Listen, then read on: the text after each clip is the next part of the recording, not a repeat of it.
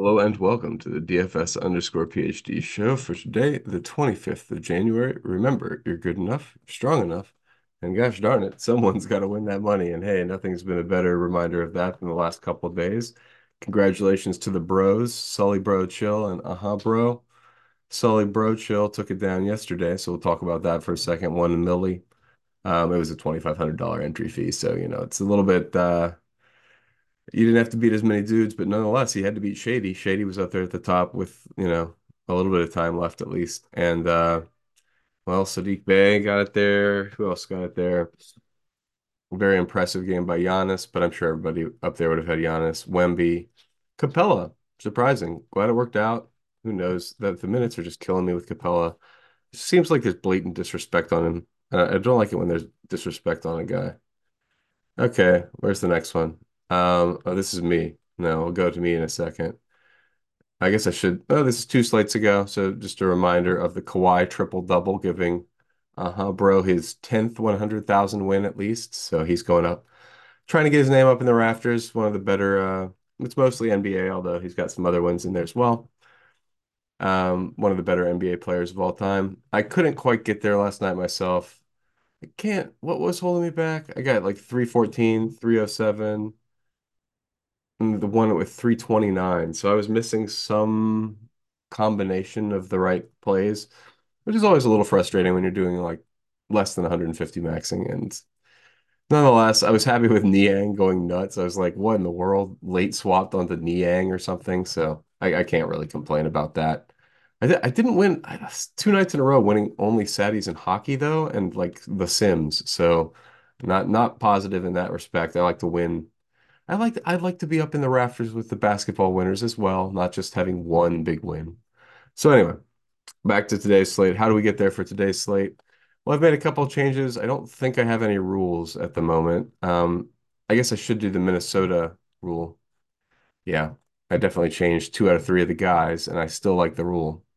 So let's do the max two out of three Minnesota Bigs rule, and then let's remember Naz Reid is underprojected for the case of anybody getting in foul trouble. If he's 0.3% tonight, he's the best play on the slate, no questions asked. So I uh no question about it. I'm definitely gonna have some Naz Reid. I mean, he's not gonna be like core because he's point he's 0.3% owned. So you don't want to go 60% Naz Reid and then be was that 200 or yeah, 200 times the field. 100 times the field is fine for your biggest stands in the world. Thank you. Um, but anyway, yeah. So I, I like those guys in general. You know the reasons it's because they can smash, and the re we all remember the way they smash. Is you don't have to be like, oh, let me think down deep on it. How how does Rudy Gobert or KAT or Naz Reid smash? They smash by catching the ball under the basket and dunking it back in, like or doing blocks and stuff. Like they do it every night. You got to have some interest in them on the slate. So I need to, needed to add that rule though. Currently, I don't have that rule in this draft.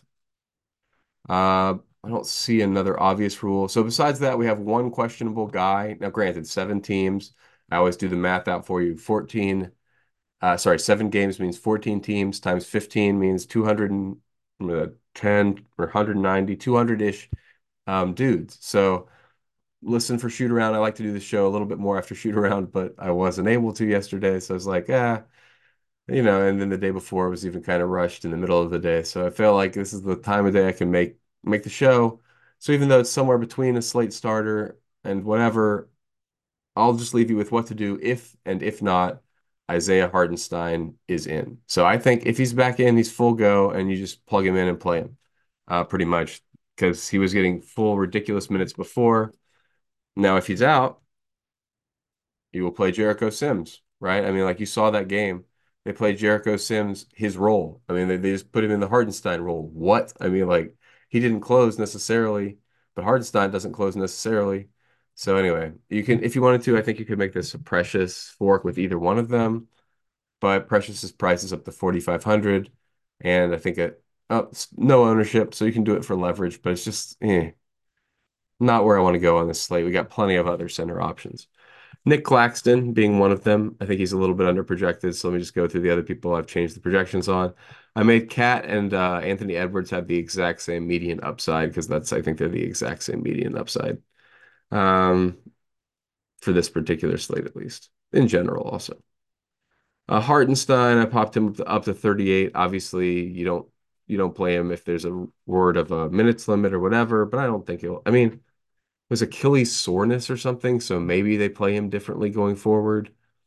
You know, you, you take a risk, you figure out what percentage chance you think they're going to actually change the way they, you know, this is what is Tom Thibodeau or something. It's he's not going to change the way he's done it forever. If the guy says he's good to go, he's going to just play him forever. Um, so anyway, I I think those are my guys I've changed. I changed Gafford too because Gafford just like they they play him a bunch of minutes. It's not like they're jamming in Mike Muscala minutes like he's Okongwu or something, you know, like he's fine, but they're not jamming in Muscala minutes. So yeah, we'll get to some Naz Reid. I'm sure like 30% Naz Reid appropriate. But besides that, who are the actually good plays on the slate? Not the ones that I've finagled in based on some personal history or whatever. Collin Sexton, it's a bunch of it's a bunch of Utah guys. I guess what is somebody out today? I might be missing some news here. Let me look at it a little closer. Utah. Marking it, and I see all the guys. I guess they're just running a tightish rotation. The guys are still under. What are the prices on these guys? Kris Dunn is still underpriced. Uh, Simone, you saw him get there for 100K the other day. So I mean, I, I guess that's what it is. Any of these guys really could hit the hit the nuts any given night. So, and they're still pretty underpriced for their role. Collin Sexton, Jordan Clarkson, Clarkston, Clarkson, um, Spencer, uh, Kris Dunn from this team.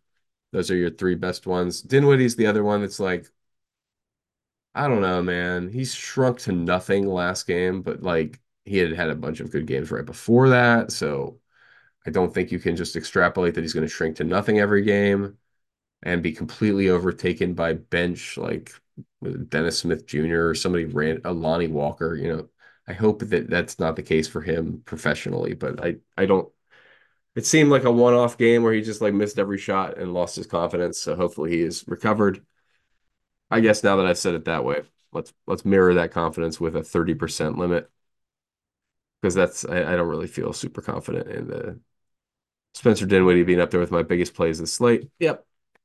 Collin Sexton, Jordan Clarkson, Kris Dunn. I'm playing Utah guys. They're playing Washington, and they're kind of the guys who would play a lot, even if it was becoming a blowout. Collin Sexton, Kris Dunn. Um, I think they could get there in a reasonable, you know, third quarter minutes blowout. And sometimes teams are playing them, you know, they'll lose like two or three minutes, five minutes in a blowout. So uh, Washington's the kind of team that could give up a lot of points in a blowout. Uh, anyway, so I'm not sure if I wanted to be a blowout or not with that game. Beyond that, we play some Tyrese Maxey against Indiana. That's another game where you got an attractive high total game. Where's Embiid? Is he uh do we just not have enough value to get there? Yeah, we're just not getting to that much Embiid because of the value situation, but I think this might be an yeah, 20%. That's fine. But I want to look at the top of the list, maybe finagle this. Yeah. This is not accounting for how much better Embiid and Jokic are than the rest of the guys. Like their ceiling is higher, higher than these guys, like much higher. So you can put Sabonis and AD at like the next level at like 55.